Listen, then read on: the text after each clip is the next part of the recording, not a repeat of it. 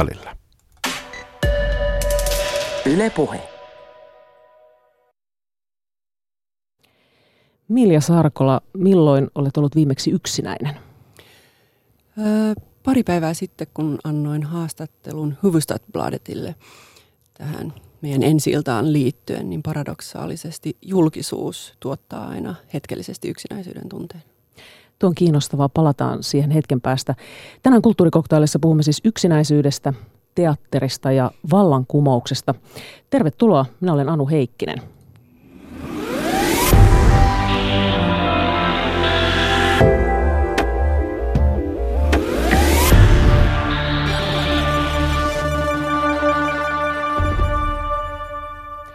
Ja tervetuloa ohjaaja Milja Sarkola. Kiitos.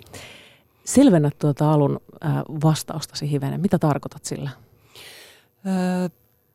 No, julkisuus tuottaa aina hetkellisesti semmoisen tilan, missä sä kovasti tarkkailet itseäsi ulkopuolelta, miltä sä vaikutat muiden silmissä. Ja tavallaan se, että sä tarkkailet itseäsi sivulta niin, tai sivusta, niin tuottaa mun kokemuksen mukaan aina semmoisen niin kuin yhteyden katkoksen muihin ihmisiin. Eli tavallaan mä mietin enemmän sitä, että miltä mä näyttäydyn kuin olen niin kuin suorassa kontaktissa ihmisiin. Onko se epämiellyttävää yksinäisyyden tunnetta?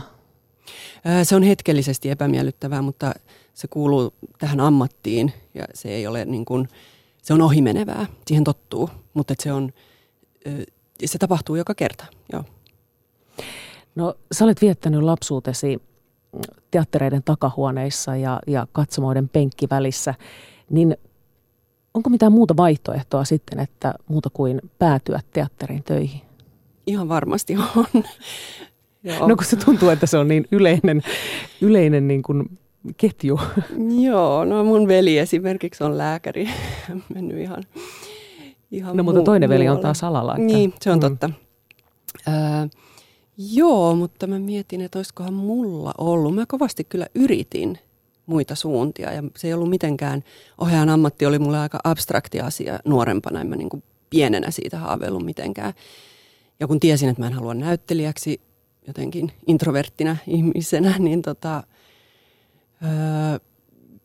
joo, siis mulla oli paljon muita suunnitelmia ja ne on kyllä edelleen auki. Psykologia on aina kiinnostanut esimerkiksi. Niin sä oot jossain haastattelussa sanonutkin, että oot miettinyt aina alanvaihtoa. Onko se miten realistista siis, tai onko se ollut mitenkään niin kuin että se oikeasti olet ajatellut sitä, että voisit vaihtaa? No, ehkä se niin kuin psykologin tai terapeutin työ on ollut se realistisin, ja tavallaan niin, mutta et en mä ole sitten kuitenkaan koskaan vienyt sitä niin pitkälle, että mä olisin hakenut siihen niin kuin opiskelemaan.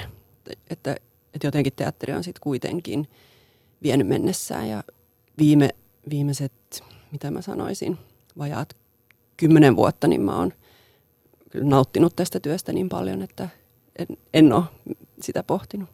No, muistatko sitä hetkeä, milloin sulle tuli sellainen olo, että haet teatterikorkeakoulun ohjaajalinjalle? Et milloin se niinku kristallisoituu, että kyllä teatteri on se juttu? Joo, mä Vivica Bandler oli nähnyt, me oltiin tehty semmoinen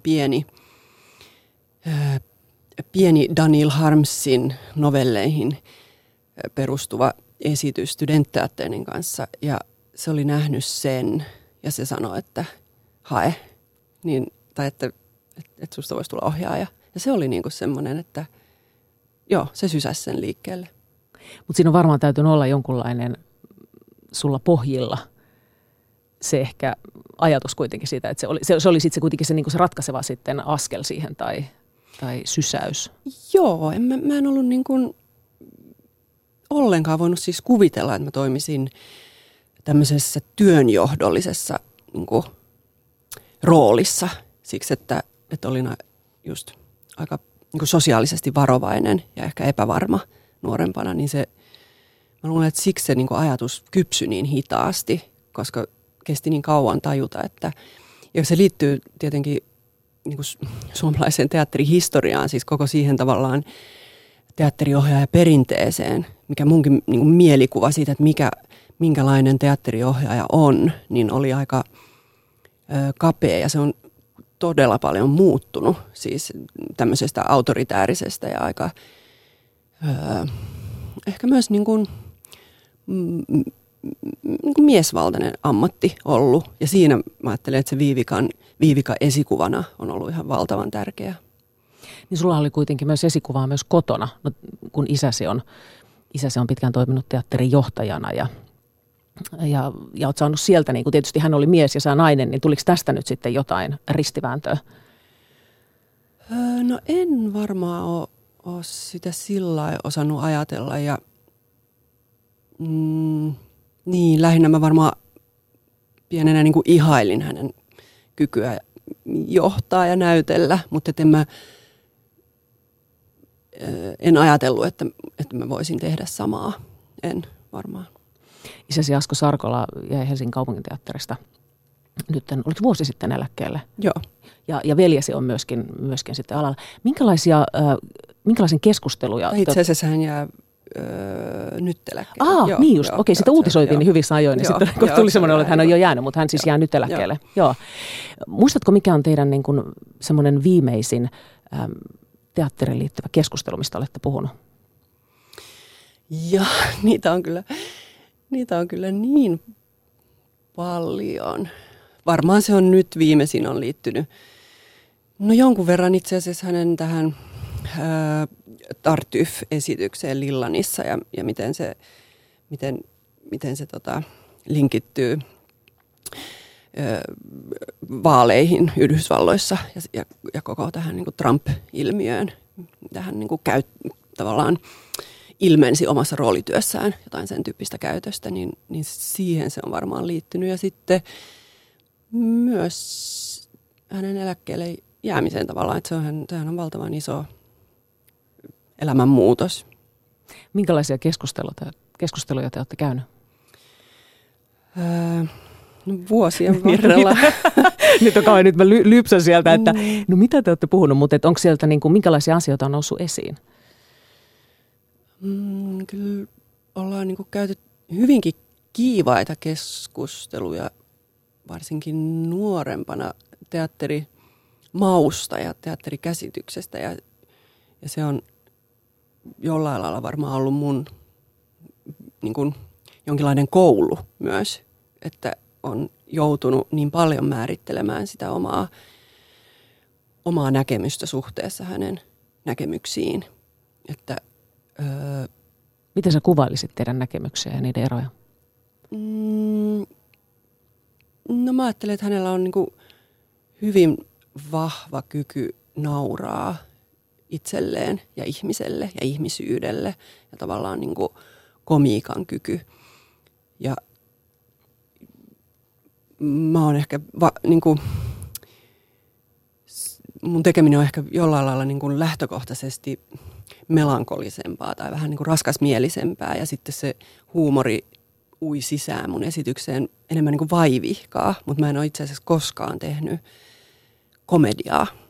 Vaikka esitykset voi olla hauskoja, mutta se on niin kuin tosi iso ero, että se komedian laji on mulle aika vieras ja semmoinen, että en tiedä, pärjäisinkö mä siinä edes.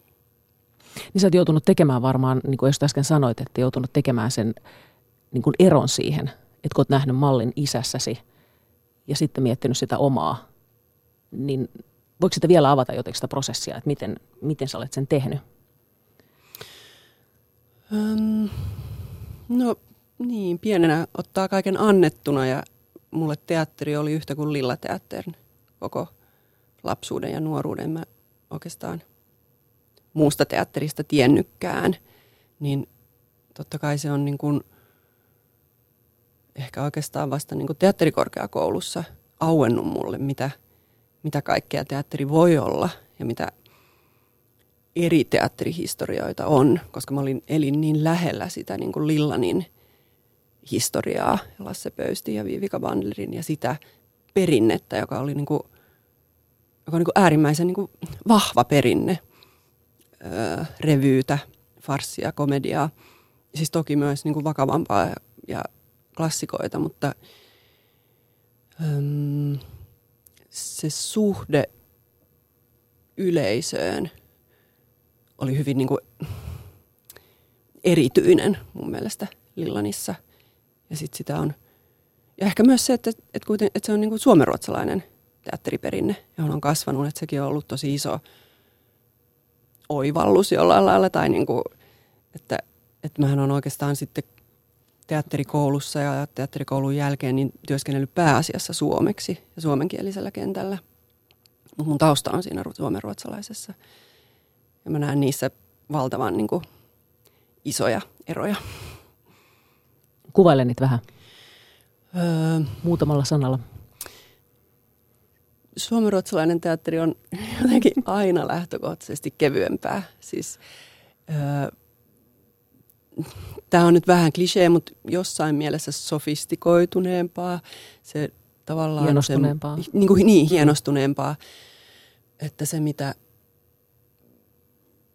niin kuin suomenruotsalaisessa teatterissa ei näy sitä harrastajateatteriperinnettä, mikä on niin vahva, ja kansanteatteriperinnettä, mikä on niin vahva suomenkielisellä puolella.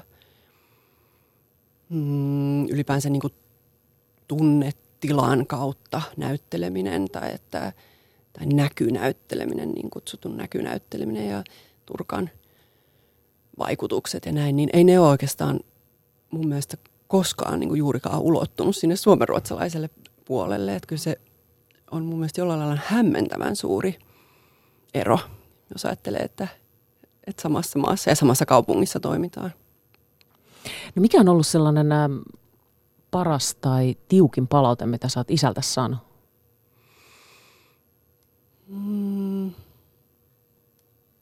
No ehkä se tiukin on ollut se, että kaikki pitää tehdä itse. Siis että tavallaan ammatissa niin ei saa mitään ilmaiseksi kotoa. Ja se on tosi tärkeää ymmärtää, että ei voi sillä lailla niin kuin mitenkään ratsastaa niin kuin taustallaan, että se pitää niin kuin oma tie kulkea ja oma työ tehdä. Ja korkea työmoraali, se on niin kuin ollut ehkä jo se, että jos työt pitää tehdä hyvin. Se on niin kuin, ja varmaan sitoutuneesti. Joo. Niin. Ja varmaan siinä on ehkä tullut se, että joutuu ehkä vielä aavistuksen enemmän niin kuin ponnistelemaan, koska taustasta johtuen. Vai joutuuko? Koska joutuu ikään kuin, osoittamaan, että en minä taustani takia mitään saa, vaan sen takia, että teen kovemmin töitä. Joo, varsinkin uran alkuvaiheessa. Niin, joo, ehdottomasti. Ja se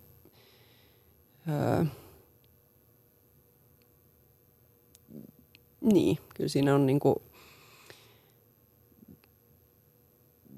mä ajattelen, että sitä voisi olla ehkä vähän vapaampi, jos ei ole niinku alkuvaiheessa nuorena tekijänä, jos ei olisi sitä taustaa, että voisi olla niinku vapaampi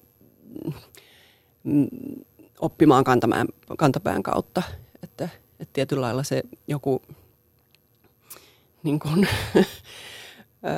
osaamisen vaatimus on jo niin korkea lähtökohtaisesti, että sitä niin kuin, että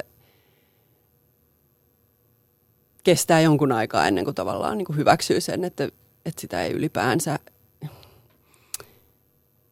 kilpaile eikä tarvitse kilpailla eikä tarvitse niin kuin, olla yhtä hyvä kuin joku muu perheessä. Ja itselleni siinä on kuitenkin ollut niin kuin helppo tilanne se, että mä en ole samassa ammatissa. Ohjaajan ammatti on kuitenkin hyvin eri kuin näyttelijän. Ja meidän perheessä ei ole muita ohjaajia, että se on niin kuin siinä mielessä, eikä näytelmäkirjailijoita, niin se on niin kuin hyvin, siinä on kyllä ollut ihan oma tie. Joo. Milja Sarkola, sinä käsikirjoitat ja ohjaat omat teoksesi. Ja monet näistä teoksista on ollut hyvin oma-elämän kerrallisia, eli sä oot ammentanut tosi paljon itsestäsi. Oli esimerkiksi tämä perheenjäsenesitys, siinä käsittelit niin kuin kasvua just vahvan isän varjossa, eli kävit tavallaan tätä niin kuin, ehkä jollain tavalla teidän suhdetta läpi, ei varmaan suoraan, mutta että ammaisit ikään kuin siellä. Ja sitten oli tämä sieltä, ja sitten on tämä Kuuteatterin jotain toista esitys, jossa käsittelit hyvin suorasukaisesti naisen halua ja niin kuin erityisesti tämmöistä niin kuin homoseksuaalista halua. Niin silloin kun käsittelee niin kuin tälleen hyvin oma-elämän kerrallisesti, niin mikä on ollut semmoinen niin kuin yllättävin palaute, mitä sieltä lähipiiriltä on tullut? No varmaan se, että ai jaa, sä oot kokenut noin, tai että sä ajattelet noin. Siis että sitä kuvittelee, että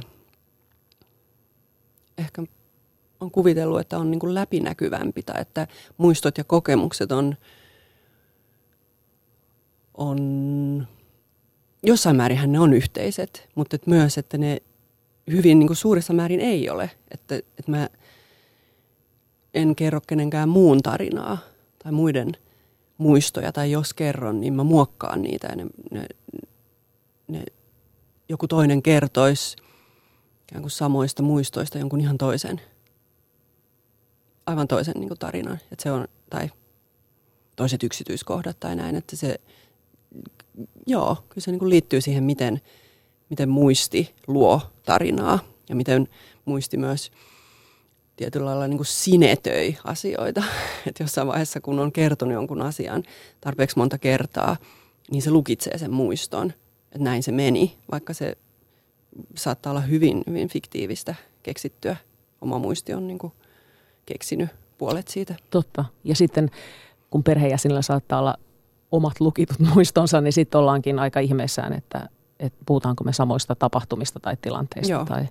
No onko joku sellainen palaute, joka on ollut niin kuin siis, että miten sä viitsit, miten sä kehtaat tuoda tällaisia asioita lavalle? No ei suoranaisesti ole tullut mulle. Kukaan ei ainakaan tunnustanut. Niin, semmoistahan voi tapahtua selän takana, mutta en niin kuin, ei ole tullut suoraan, ei. No onko se ollut jotain sellaista, jota sä oot joutunut niin kuin ennakkoon miettimään tai jopa tekemään vähän ennakkosensuuria sen suhteen, että voinko kertoa tätä perheestä, tai jos se muistuttaa liian lähellä niin kuin todellisia tapahtumia? No mä ajattelen, että kirjoittamisessa on niin kuin itselläni hyvinkin paljon läsnä se kysymys koko ajan, että voinko kertoa tätä tai tuota. Ja ehkä se, missä se niin kuin,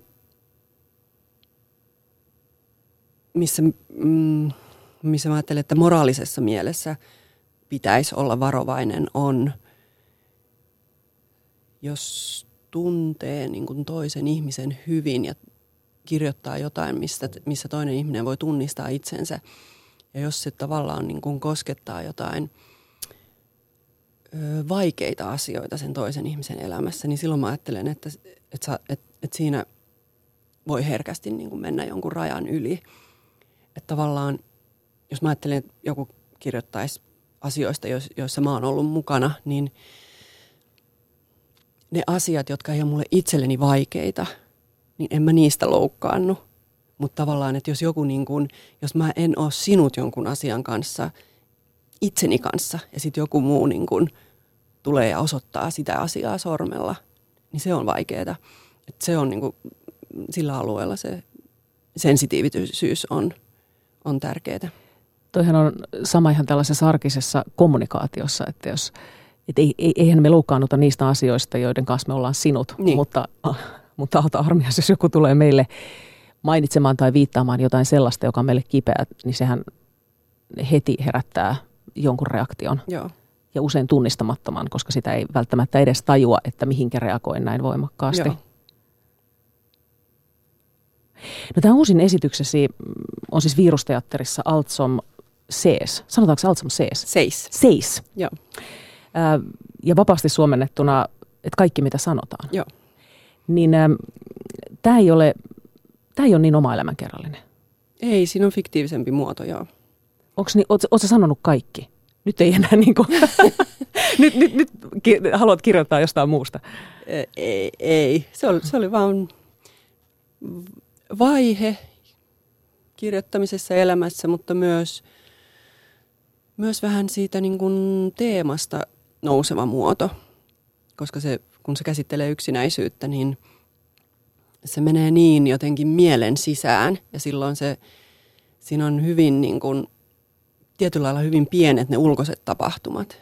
Ne on aika epädramaattiset, mitä niin kuin ulkoisesti tapahtuu, mutta se mitä sisäisesti tapahtuu on aika niin kuin sitäkin dramaattisempaa. Niin mä luulen, että tämä jo tuotti sitä, että se on enemmän niin kuin kuvaus jonkinlaisesta suoraan tunteista ja sielunmaisemasta kuin todellisista tapahtumista niinkään. Joo. Miksi Milja Sarkola halusit kirjoittaa yksinäisyydestä? No siinä oli niin kuin oikeastaan sama, mitä jotain toisessa ja perheenjäsenessä. Mä oon lähtenyt samanlaisesta havainnosta, jostain kokemuksesta, joka toistuu läpi elämään. Se on ehkä joku semmoinen ihmisen niin kuin kohtalo, joka mua kiinnostaa siinä, että miten sä voit pudota samanlaiseen niin kuin kokemukseen tai toistaa samanlaista käytöstä, riippumatta siitä, onko sä 10 tai 50-vuotias. Ja se, miten se, niin kuin, että sä voit löytää itsestä uudestaan ja uudestaan. Ei niin kuin jatkuvasti, mutta tietyin niin kuin aikavälein, niin löytää, mä oon taas tässä. Mä luulin, että mä olen jo toinen ihminen, mutta mä olenkin taas tämä sama kuin silloin 10-vuotiaana. Sano tuosta joku esimerkki. No tässä Allt som sägs -teemassa, niin se on se pahuuden pelko, että on tehnyt jotain väärin. Että se on se tavallaan, mikä toistuu siinä, että pelästyy omaa käytöstä ja sitten se pelko voi tavallaan kasvaa niin suureksi, että tulee kokemus siitä, että oma olemassaolo on vaaraksi muille. Että pelkästään se, että olen olemassa, niin voi niin kuin tuhota toisen ihmisen. Mistä se tulee? Mistä niin vahva pelko tulee? No mä ajattelen, että se tulee, että se liittyy häpeän sietokyvyn alhaisuuteen, siis vaikeuteen tuntea häpeää. Se on se psykologinen selitys tavallaan siinä.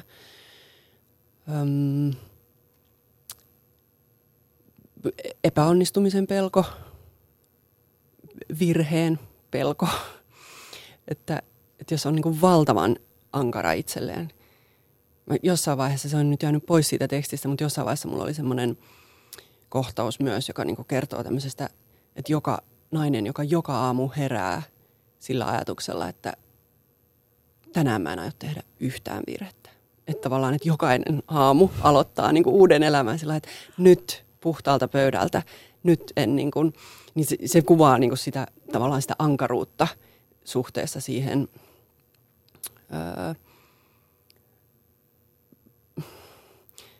niin, suhteessa jotenkin pelkoon, että mä en tiedä, ehkä se on myös niin kuin tunteiden pelko laajemmin tavallaan, että jos joku vähän loukkaantuu tai suuttuu jostain mun käytöksestä, niin onko se nyt sitten niin vaarallista? Yleensähän se ei ole kovin vaarallista, mutta... Ja jotta näin ei kävisi, niin ihminen ikään kuin pelkää sitä ja vajoaa siihen niin kuin yksinäisyyteen ja sulkee muita samalla pois. Joo. Tässä päähenkilönä on siis tyttö ja myöhemmin nainen. Tässä on 2 henkilöä, jotka esittää tätä päähenkilöä. Niin tässähän on sellainen kohtaus, jossa se ei pelkästään jää niin kuin peloksi, se semmoinen niin kuin pahuuden tai ilkeyden kokemus. Siinä tyttö, hän oli ilmeisesti lukiolainen silloin, jolloin hän kiusaa toista tyttöä ja pistää konttaamaan tämän tytön sitten niin kuin paikasta A pisteeseen B. Hej, kommer du hit lite? Jag? Mm? Ja.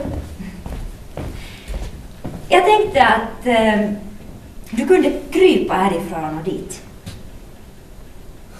Jag tänkte du får krypa på alla fyra härifrån och dit. Varför det? För att jag bestämde så. Varför bara jag? För att jag bestämde så. Kryp nu. Eli tyttö laittaa kaverinsa, joka oli kertonut juuri vähän aikaa sitten, että miten hän ihailee tätä päähenkilöä, niin käyttää ikään kuin sitä valta-asemaansa väärin ja laittaa, että konttaa tonne. Ja sitten ainut selitys oli vaan se, että no koska mä päätän niin, mä haluun niin. Kerro tästä, miten sä päädyit tällaiseen kohtaukseen? Joo, mä yritän siinä kuvata sen tytön niin kuin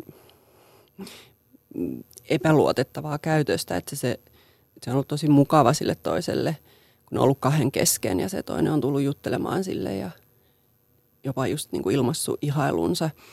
Ja sitten toisessa tilanteessa, missä on muita ihmisiä ja sillä on niin kuin mahdollisuus, ne on tämmöiset, mitä ne on suomeksi, mopotus. Joo, mopotusta. Joo. Kyllä sitä mopotusta käytetään. Joo, niin se tavallaan hyödyntää sitä niin kuin tilannetta siellä lukiossa nöyryyttääkseen tätä toista. Mä ajattelen, että siinä on jonkinlainen kuvitelma tai käsitys hänellä siitä, että tämä kovuus ja vallankäyttö on jotain vahvuutta. Siis näinkin harhainen ajatus, mutta se on kuitenkin, mä ajattelen, että se on kuitenkin niinku tosi yleisinhimillinen harha kellä tahansa kiusaajalla. Että sä tavallaan yrität jotenkin lunastaa jotain paikkaa muiden silmissä olemalla ikävä jollekin toiselle. Niin siinähän oli myös toinen henkilö läsnä, joten se oli ikään kuin myöskin näytelmää. Joo. Näytelmää tälle toiselle. Niin, eihän tuommoista ikinä tapahtuisi kahden kesken. Ei se ikinä olisi tehnyt sitä niin kuin kahden kesken, vaan se vaatii nimenomaan sen katsojan siihen. Ja oliko tässä myöskin ajatus se, että koska hänhän oli niin kuin tässä näytelmässä hyvin kiltti tyttö ja hyvin tunnollinen tyttö, niin oliko tässä jonkunlainen irtiotto myös siitä, että en ole enää kiltti, vaan voin tehdä mitä haluan tyylisesti? Joo, ja mä ajattelen, että se liittyy siihen niin kuin ankaruuteen. Että mistä mä puhuin aikaisemmin, että se kiltteys tavallaan, että sinne niin kuin jää jotain niin kuin negatiivisia tunteita ja aggressiota pinnan alle purkautumatta. Ja sitten jossain, että tavallaan, että kun ne ei tule ulos sillain, niin kuin kohtuullisesti tai jotenkin luonnollisesti, niin sitten se saa tommoset niin kuin ääripurkaukset sit jossain kohtaa. Että se kiltteys kääntyy ilkeydeksi. Kun yleensä kun puhutaan yksinäisyydestä, niin ne mielikuvat ei ehkä ensisijaisesti mene niin kuin tämän kaltaiseen yksinäisyyteen, vaan ne menee ehkä sitten helpommin niin kuin syrjäytymisen kautta tulee sen yksinäisyyteen, eikä niin ehkä tällaiseen niin kuin yksinäisyyteen ihmisten keskellä ja semmoisen mielen sisäiseen yksinäisyyteen.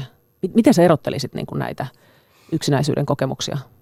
No mä luulen, että se yksinäisyyden kokemus ja yhteyden katkos muihin ihmisiin. Mä luulen, että se on hyvin yleisinhimillinen, mutta se, että mistä ne milloinkin johtuu, on varmaan eri. Ja tässä mä oon yrittänyt niin kuin erityisesti kuvata sitä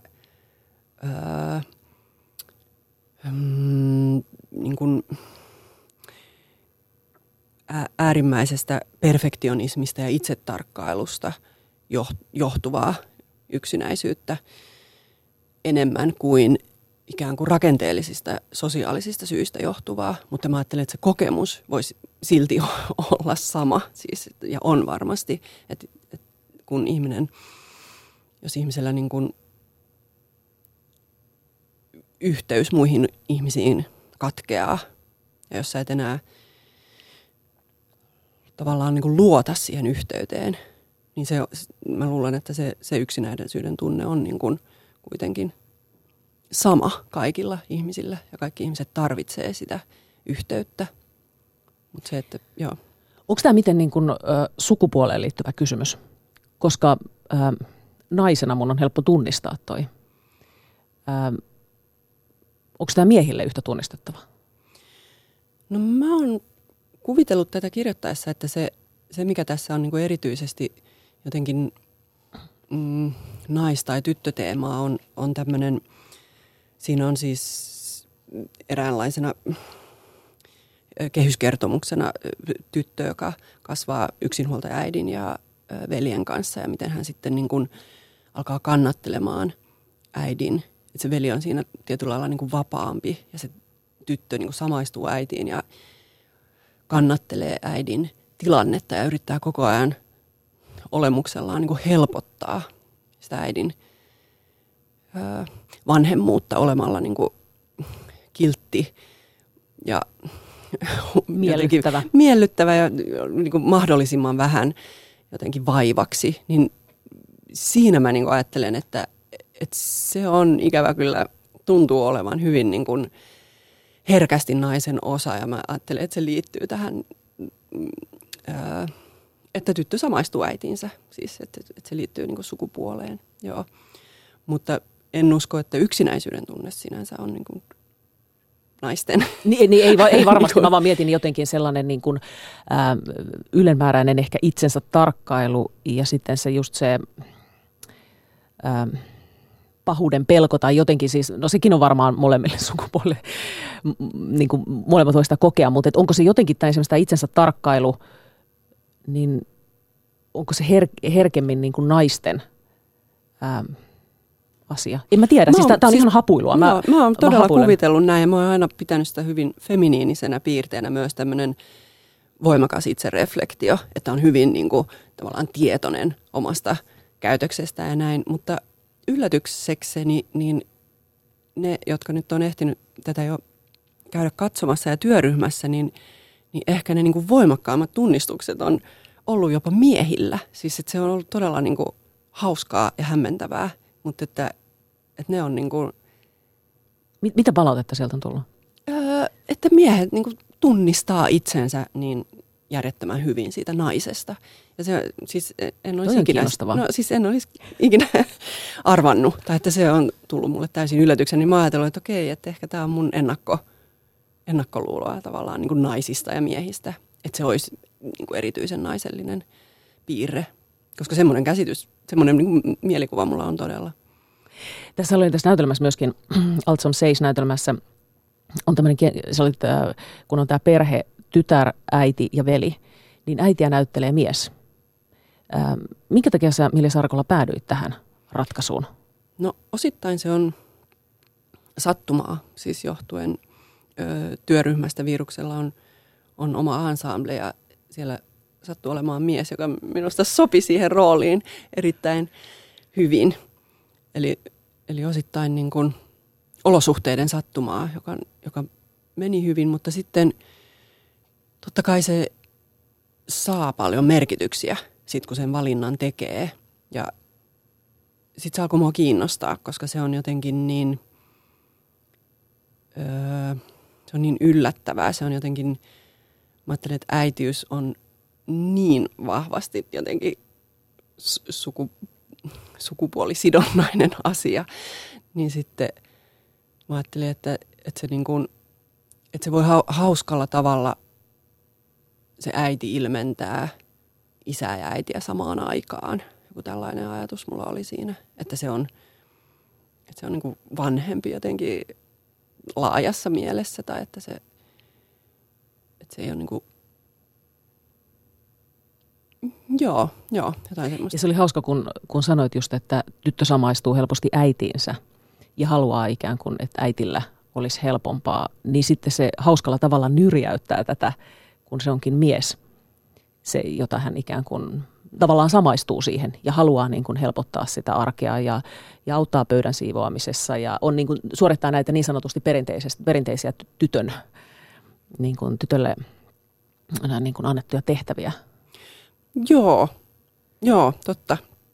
Toisaalta, mutta sitten mä ajattelen, että että just se niin kuin yksinhuoltajuus, niin siinä pystyn jotenkin tunnistamaan niin kuin sen, että yksinhuoltaja joutuu ehkä ottamaan molemmat roolit, että se tietynlainen niin kuin pärjään yksin, niin tuottaa myös siinä äidissä jotain niin kuin miehistä pärjäämistä, tavallaan se osa, mikä hänellä siinä perheessä on. Tässä näytelmän edetessä, kun alussa toinen näyttelijä esittää tätä nuorta naista ja sitten toinen näyttelijä sitten niin kuin vanhempaa naista, niin se ehkä saa niin kuin edetessä niin kuin yhdessä semmoisia, voisiko sanoa ahdistuneempia piirteitä, kun tämä vanhempi nainen soittelee kavereilleen koko ajan ja tilittää sitten niin kuin omia kokemuksiaan. Kuuluu. Ihan okei. Ei mitään. Ehkä vähän jotain sellaista kriisiä meneillään ihmissuhteissa.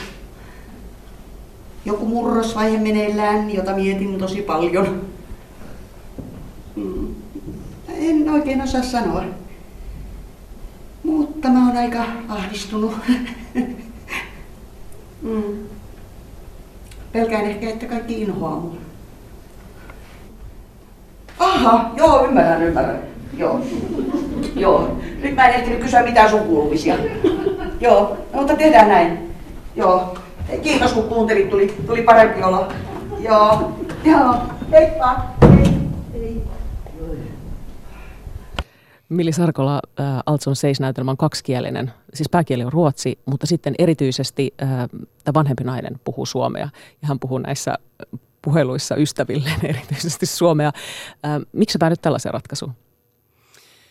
No, mä oon itse täysin kaksikielinen ja kirjoitan kahdella kielellä ja elän kaksikielisessä maailmassa. Ja mä halusin tuoda sen näyttämölle. Mä halusin jotenkin tuoda sen niin kuin orgaanisena. Yhtä orgaanisena kuin mitä se on meidän todellisuudessa niin kuin, ja hyvin monen suomenruotsalaisen todellisuudessa Helsingissä siis, että se oli ihan tämmöinen tavallaan niin kuin arkinen asia. Niin, se ei ole sen syvempää syytä kuin siihen. Niin, tuoda niin kuin ne kielet rinnakkain yhtä vahvoina ja joo.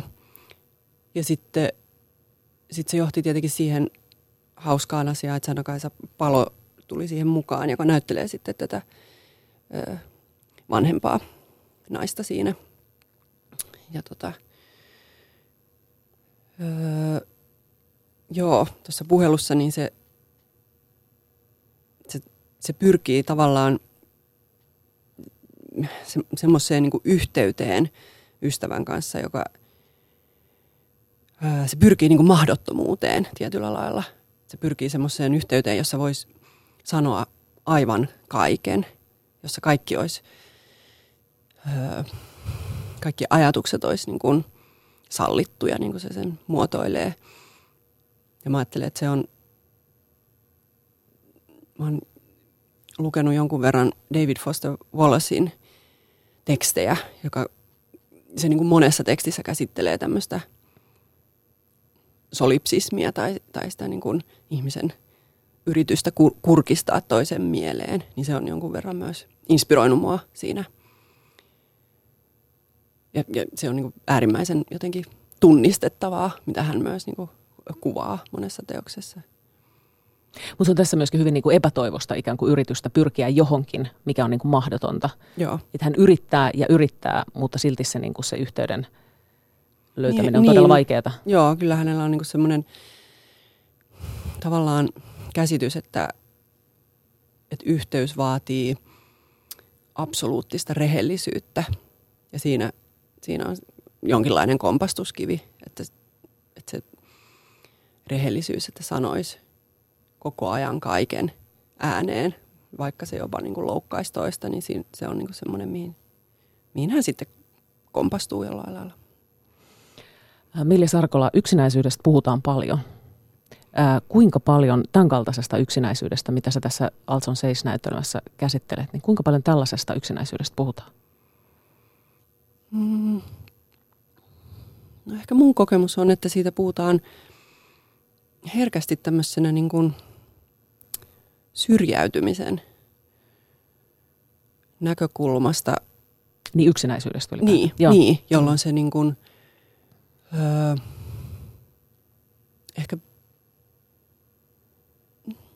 ehkä mä en ole niin paljon löytänyt. Siis itse asiassa proosassa löytyy paljon yksinäisyyttä kuvaavaa, siis ihan Kafkasta lähtien tavallaan semmoinen niin kuin myöskin tämän kaltaisen yksinäisyyden siis niin kuin, mitä sä tavoittelet? Oletko sä löytänyt jotain sukulaissieluja tai jotain? No se David Foster Wallace on niin kuin hyvä esimerkki ja sitten semmoinen norjalainen kuin Stig Seettää-Bakken on valtavan hienosti kuvannut sitä. Peter Hanke on ehkä yksi myös, joka on vaikuttanut. Puhutaanko näistä? Siis jos sä mietit niin kuin,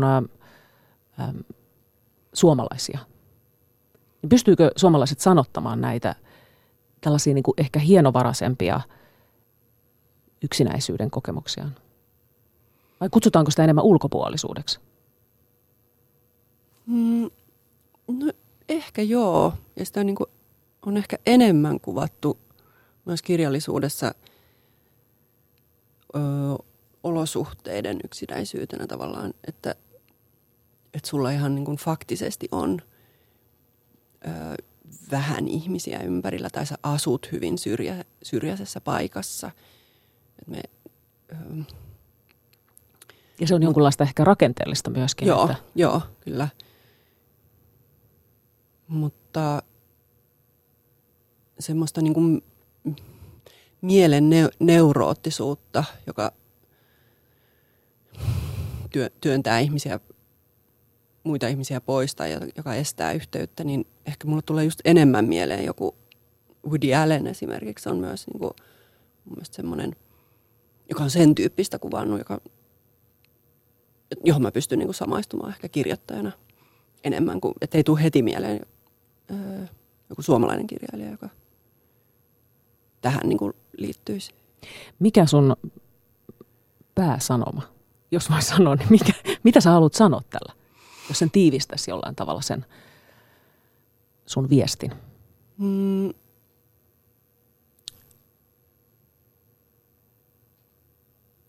No kyllä se liittyy niin kuin niihin pelkoihin, että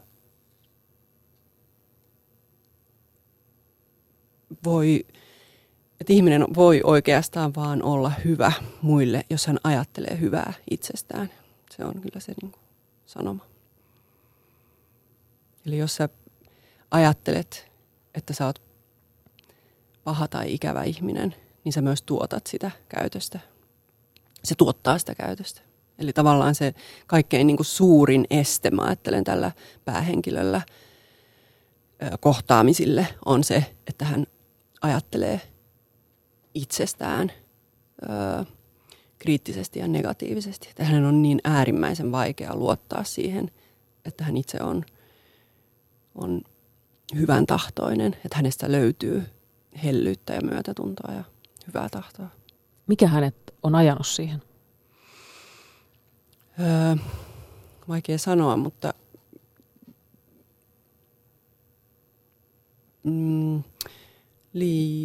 jotenkin liian ankara yliminä ja liian ankara kasvatus. Ja ehkä just liian vähän tilaa tuntea niin kuin häpeää sillain niin kuin turvallisissa olosuhteissa.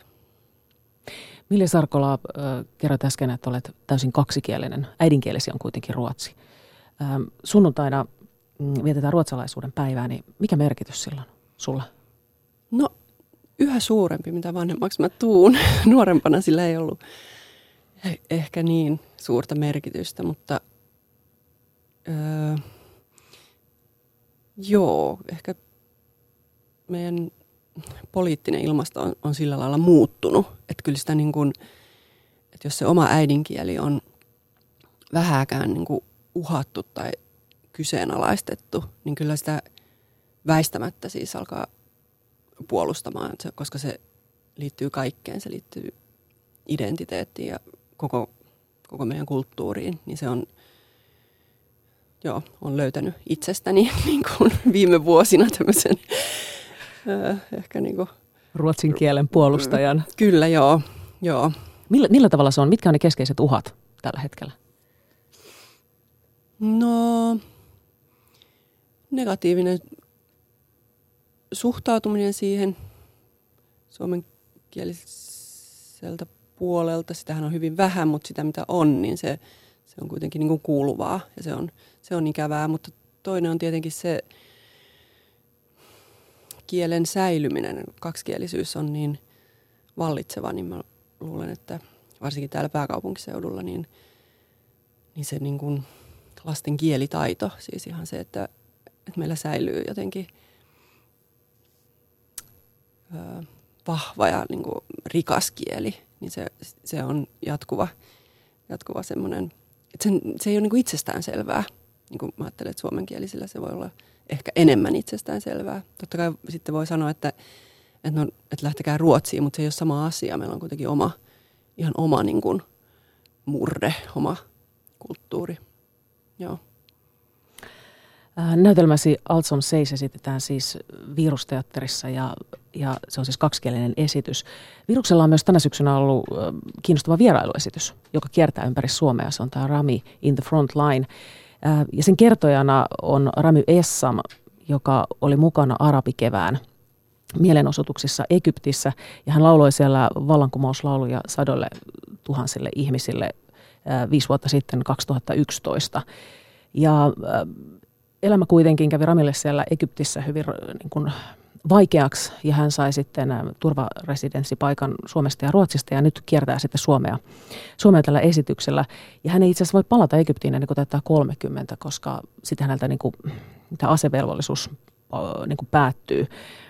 Oletko nähnyt Milja Sarkola tämän? Mä en ole nähnyt sitä vielä, mä oon menossa katsomaan, se tulee korjaa mulle vielä. Joo. Esitykset jatkuu myös ympäri Suomea, että se kiertää sieltä, sitä voi nähdä. Tässä vaiheessa kiitos paljon haastattelusta. Kiitos. Milja Sarkola ja jos voi sanoa, että hyvää ensi-iltaa. Teillä on tänään ensi-ilta esityksessä. Kiitos. Kiitos. Ja nyt siis egyptiläisen vallankumouslaulaja Ramy Essamin tarina. My name is Ramy Essam. I am 29 years old now. I'm an Egyptian independent artist from a city called Mansura. I started to play music when I was 17. I took it serious when I was 20. I was not that famous before the revolution that happened in 2011. And my story started when I moved from Mansura to Kairo. Olen Ramy Essam, nyt 29-vuotias egyptiläinen muusikko. Olen kotoisin Mansurasta. Aloitin soittamaan 17-vuotiaana ja vakavammaksi soittaminen muuttui, kun olin 22-vuotias. En ollut kuuluisa ennen vuoden 2011 Egyptin vallankumousta.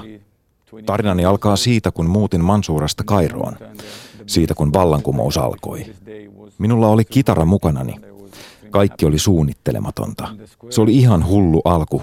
Olin vain 23-vuotias. Aiemmin olin esiintynyt enintään 300 ihmiselle kerrallaan. Aukiolla voitin ja lauloin jopa 500 000 ihmiselle päivän aikana. Oli uskomatonta laulaa heille, jotka taistelivat vapauden puolesta. Näin heidän katseensa ja silmänsä lavalle. Ja se energia, joka välillämme kulki, oli voimakkain energia, jonka olen elämässäni kokenut. Tunsin olevani maailman voimakkain ihminen. Musiikilla oli tärkeä rooli siinä, että se rohkaisi ihmisiä ja auttoi kestämään tylsyyttä viikkoja kestäneiden mielenosoitusten aikana. Musiikki on myös paras keino kuvata ihmisten tunteita, joita on muuten vaikea sanoittaa. Näin sen siellä omin silmin. Musiikki on maailman voimakkain ja paras rauhan ase.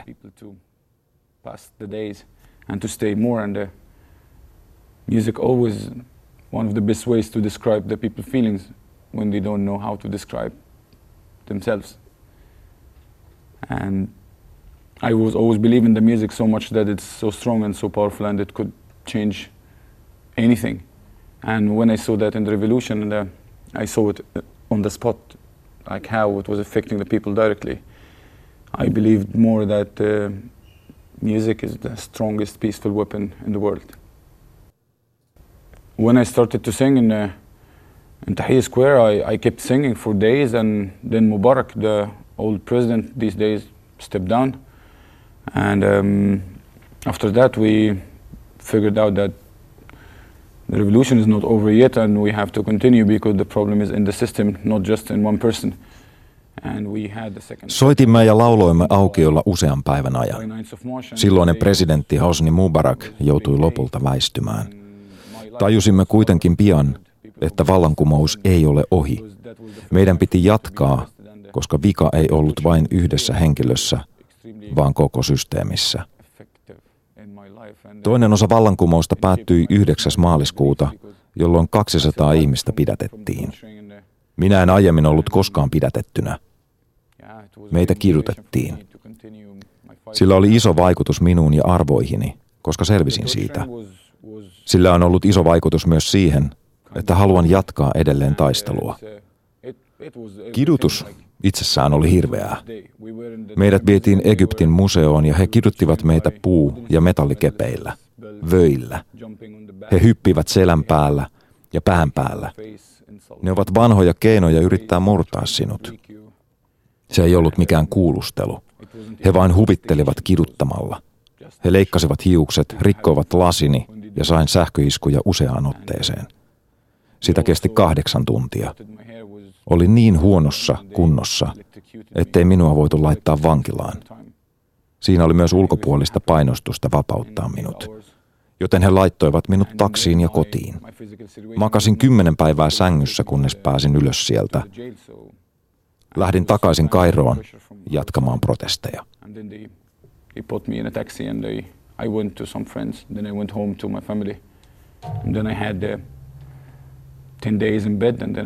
Had the chance and the ability to rise up again from my bed, and when I heard that there is another call for a big protest in Cairo, I went back and I continued. When I talk about the power of music, I talk about the best way of reaching the hearts of the people. Like the best speech ever will not be strong as one song. Musiikki on paras keino tavoittaa ihmisten sydämet. Yksikään puhe ei voi olla niin voimakas kuin yksi laulu. Lauluissa on voimaa. Näin sen omin silmin Tahrin aukiolla. Minulle oli olennaista, kun löysin rockmusiikin. Se ei ole kovin suosittua Egyptissä. Siellä on paljon vihaa ja hard rock on paras tapa kuvata sitä. Siksi haluan levittää rockia Egyptissä ja auttaa ihmisiä purkamaan vihaa hyvällä tavalla. And rock, hard rock, is the best way to describe anger.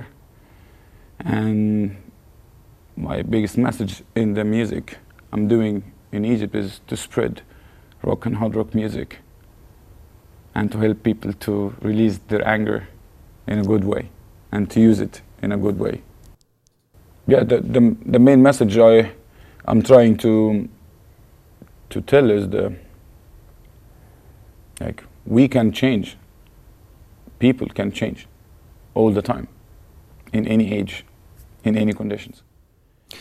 Pääviestini on, että me voimme muuttua ja muuttaa asioita minkä ikäisenä ja missä tahansa oloissa.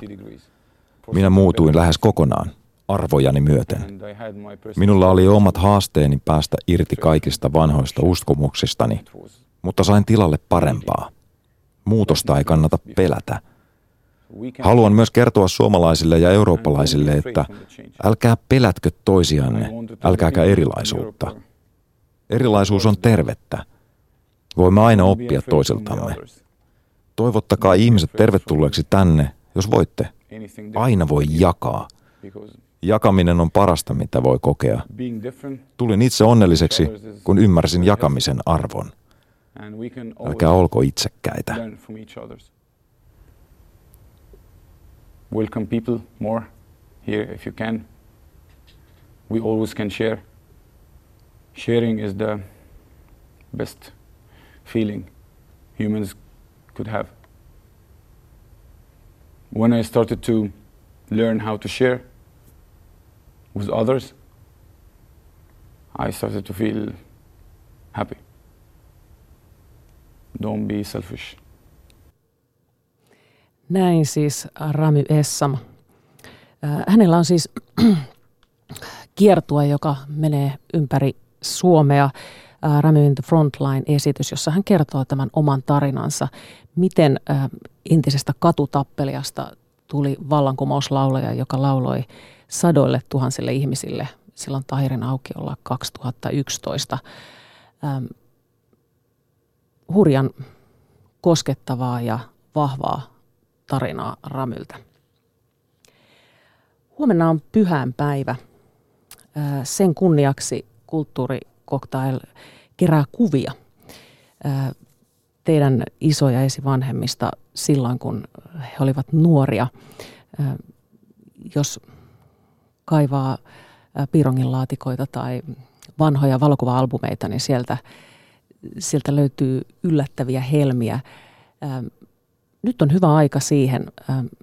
Ota kuva omasta kuvastasi tai sinun halussa olevasta kuvasta, johon sulla on oikeudet, ja lähetä se joko KulttuuriCocktailin nettisivujen kautta. Tai sitten voit myös laittaa sen Instagramin tai Twitterin kautta hashtagillä komeat isovanhemmat.